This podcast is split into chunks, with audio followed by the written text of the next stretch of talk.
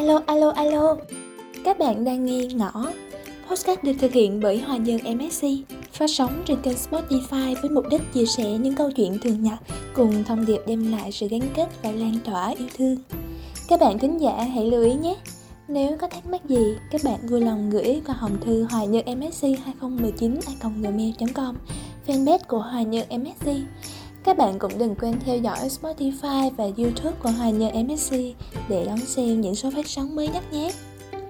Ngõ, cùng Hòa Nhân MSC chia sẻ, âu lo.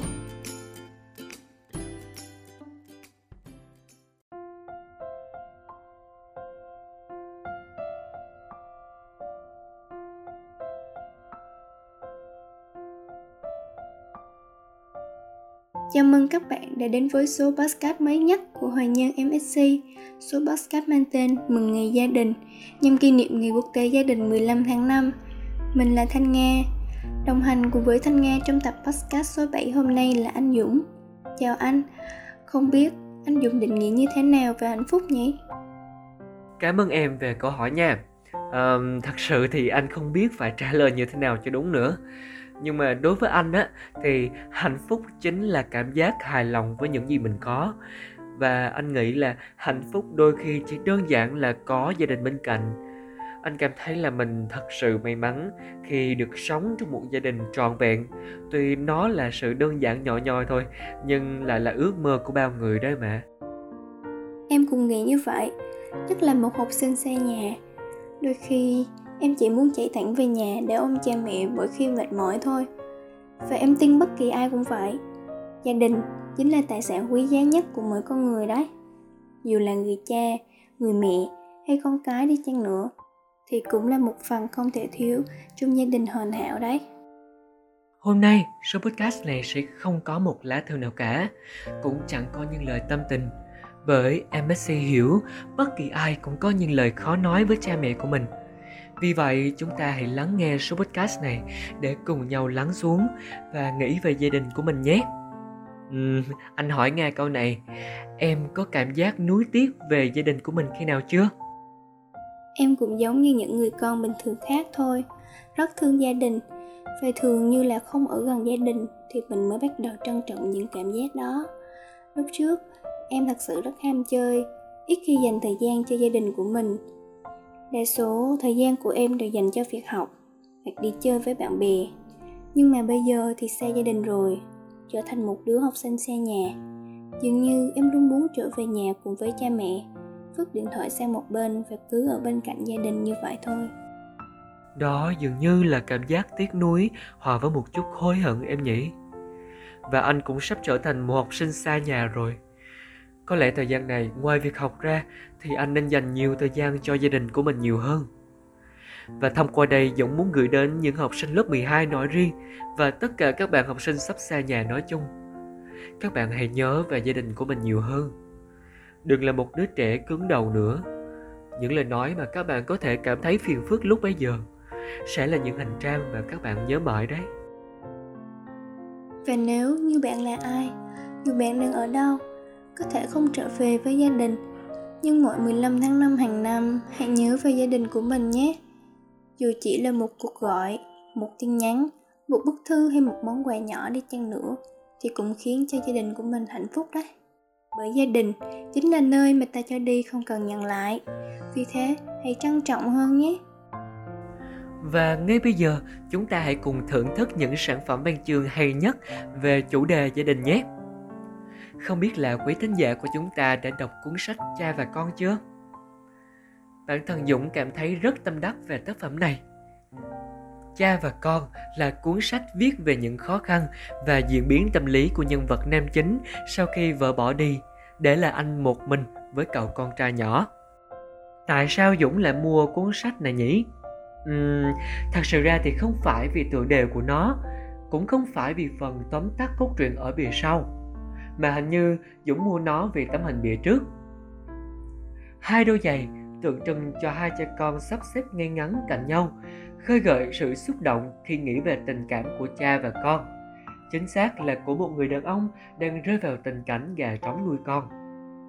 Dũng đã đoán trúng phóc, nó chính xác viết về những khó khăn và diễn biến tâm lý của nhân vật nam chính sau khi vợ bỏ đi để lại anh một mình với cậu con trai nhỏ. Nhưng xen lẫn vào đó là những tình tiết lấy nước mắt từ chính quan hệ vợ chồng cùng tình yêu không thể cứu vãn.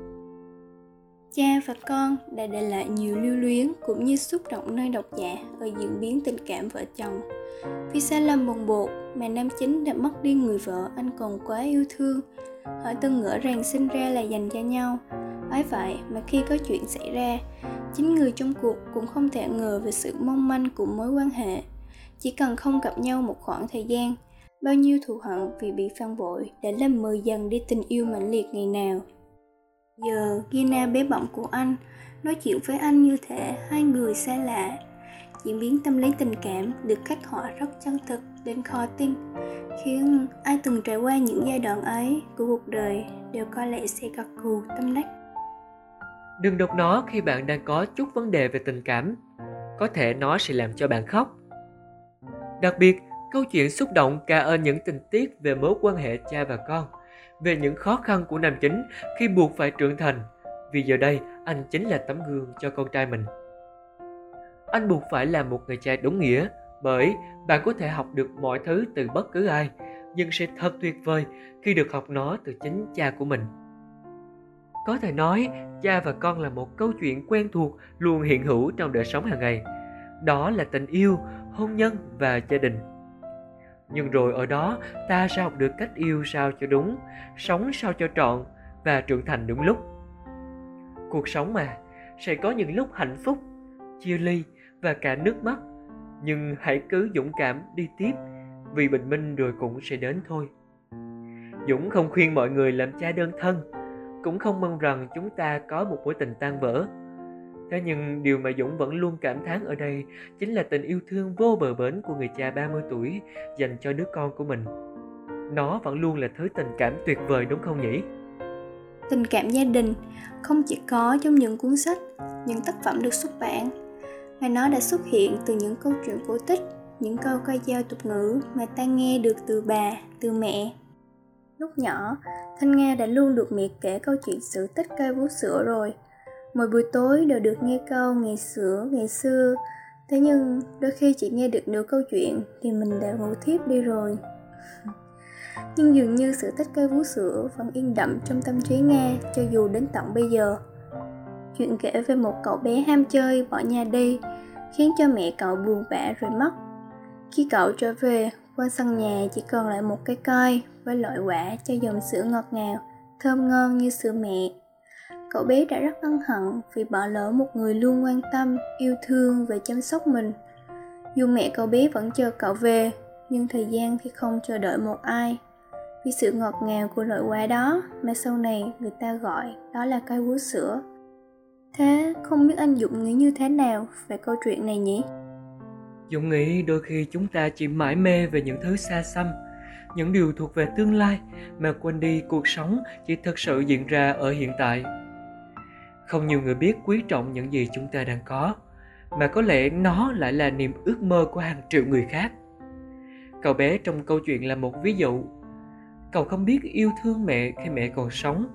Chỉ đến khi thiếu vắng nó, bế tắc trong cuộc sống, cậu mới biết tiếc thương những điều trong quá khứ.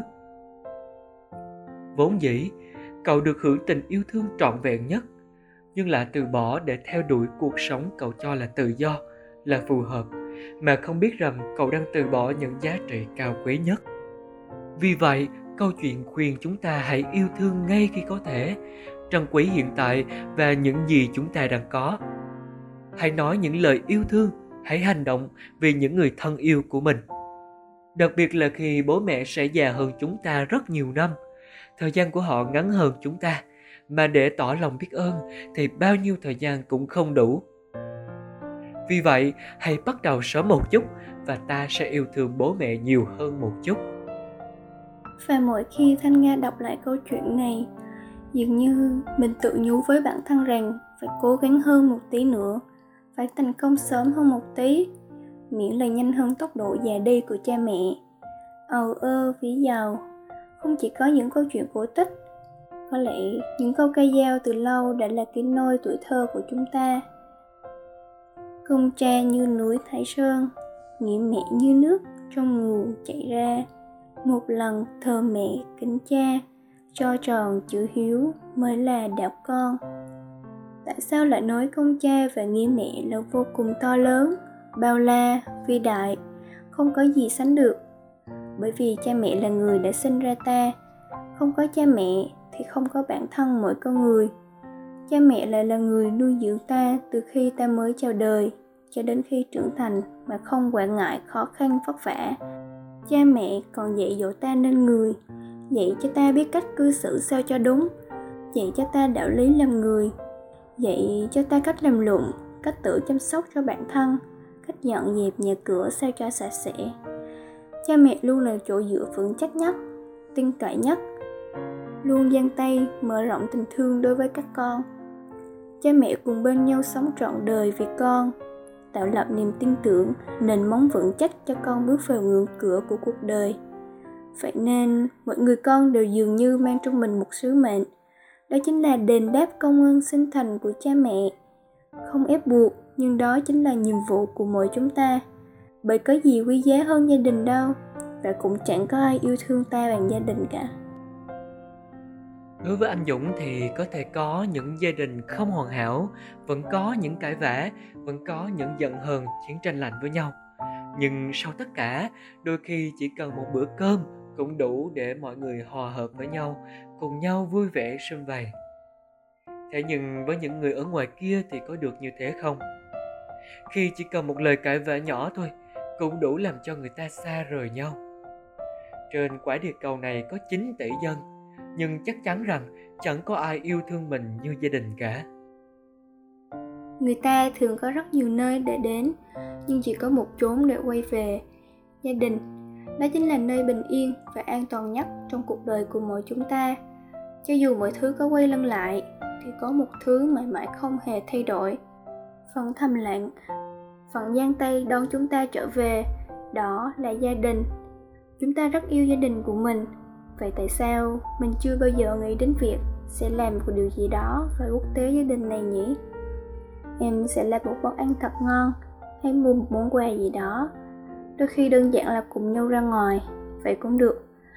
Còn anh, không biết anh dùng cái ý định gì vào ngày quốc tế gia đình này nhỉ? Anh thì chỉ thích những điều đơn giản thôi. Ngồi bên cạnh gia đình, có thể trò chuyện, chia sẻ, yếu lòng đó chính là điều mà anh hằng mong muốn từ lâu lắm rồi. Chỉ sợ là mình cảm thấy ngại ngùng với chính những người mình yêu thương, nên không dám chia sẻ thôi. Anh thì thật sự rất yêu thương gia đình của mình. Nghĩ đến việc sau này không có gia đình bên cạnh, không biết là anh sẽ như thế nào nữa. Mỗi lần vấp ngã thì ai sẽ là người bên cạnh? Anh biết không? Người ta thường sẽ không trân trọng những gì mà mình đang có đâu nhưng mà đừng để điều đó khiến chúng ta trở nên hối tiếc. Hãy dành thời gian cho gia đình của mình nhiều hơn. Chẳng có thứ vật chất nào quý giá hơn tiền bạc. Cũng chẳng có thứ tình cảm nào to lớn hơn gia đình cả. Hy vọng rằng quý tín giả của MSC sẽ nhớ về gia đình, sẽ trở về và thật hạnh phúc vào ngày quốc tế gia đình nhé. Dù bận rộn, dù áp lực, thì nó cũng chỉ là khó khăn nhỏ để bạn vượt qua rồi trở về cùng với gia đình của mình thôi. Để đo mức độ hạnh phúc thì việc có gia đình bên cạnh, bạn đã trở nên hạnh phúc hơn biết bao người rồi. Yêu, thương, buồn, giận, chỉ có ở bên gia đình ta mới có thể là chính ta. Thường những người con xa nhà luôn mong ước mình được ở cạnh gia đình của mình nhiều hơn. Nó không còn chút áp lực hay đau khổ nào của cuộc sống ngoài kia cả khoảnh khắc gửi về cho gia đình. Có lẽ là lúc mà chúng ta cảm thấy quý giá và bình yên nhất. Để rồi khi tắt máy, những dòng nước mắt lại tuôn ra, lại nhớ về những lời dạy của ba, những lời ru của mẹ. Vậy nên dù bất cứ lý do nào, chúng ta hãy trân trọng khoảng thời gian quý giá ở bên gia đình nhé. Chẳng biết trước, ngày mai sẽ như thế nào. Cũng chẳng thể biết được mình còn được ở bên cạnh những người mình yêu thương được bao lâu. Chỉ cần là một ngày một phút hay một giây trân trọng đều là những điều đáng quý. Không có gia đình sẽ không có chúng ta và mỗi chúng ta cũng sẽ không thể trưởng thành được. Vì vậy, hãy nhớ về gia đình của mình ngay khi có thể nhé. Và bây giờ, chúng ta hãy cùng nghe anh Dũng trình bày bài hát Gia đình nhỏ, hạnh phúc to để cùng nhau trở về những khoảnh khắc cùng gia đình của mình nhé. một nụ cười bé trao vui cả ngày, một vài tiếng khóc mẹ lo hàng đêm thầm cầu mong cho con sẽ an lành chín tháng sinh thành một đời yêu thương, một vòng tay lớn ôm con vào lòng, một bàn chân to cho con tập đi. Dù ngày mai kia con lớn nên người, nhưng với cha mẹ vẫn mãi bé thơ. À ơi à ơi, con ngủ cho ngoan. Giấc mơ sẽ mang đầy lời mẹ ru. À ơi à ơi, mãi mãi chúng ta, một gia đình nhỏ, một hạnh phúc to. Không có gì quý hơn gia đình, cũng không có hạnh phúc nào mà không có gia đình ở bên. Mỗi chúng ta, dù lớn, dù nhỏ, thì gia đình vẫn là điều quan trọng nhất. Gia đình là nơi chỉ có những tiếng ru êm dịu của mẹ, nụ cười hiền hò của cha, có anh chị em vui vẻ cười đùa, nhường nhịn nhau từng cái áo sờn, cái quần nhăn nhúm hay từng món đồ chơi cũ rích, không bon chen, không ganh ghét, nơi bình yên nhất chính là gia đình. Dũng xin tặng quý tín giả một câu ca dao mà Dũng rất thích và hy vọng rằng quý tín giả sách ba lô lên và quay trở về nhà, hoặc đơn giản chỉ là cầm chiếc điện thoại lên và gọi cho gia đình cũng là một điều đáng để trân quý rồi. Đố ai đếm được lá rừng? Đố ai đếm được mấy tầng trời cao? Đố ai đếm được vì sao? Đố ai đếm được công lao mẹ già? Ngay bây giờ, em phải gọi điện về cho ba mẹ của mình liền thôi.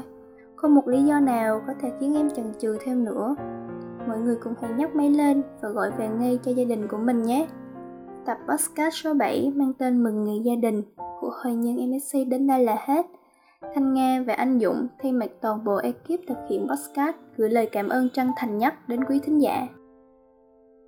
Xin chân thành cảm ơn ekip thực hiện tập podcast số 7 Ngõ của Hòa Nhân MSC.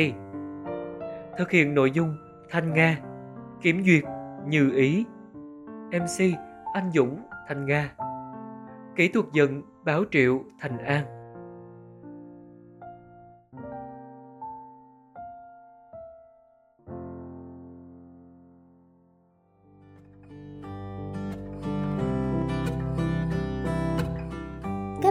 Nghe xong podcast ngõ của Hoài Nhân MSC.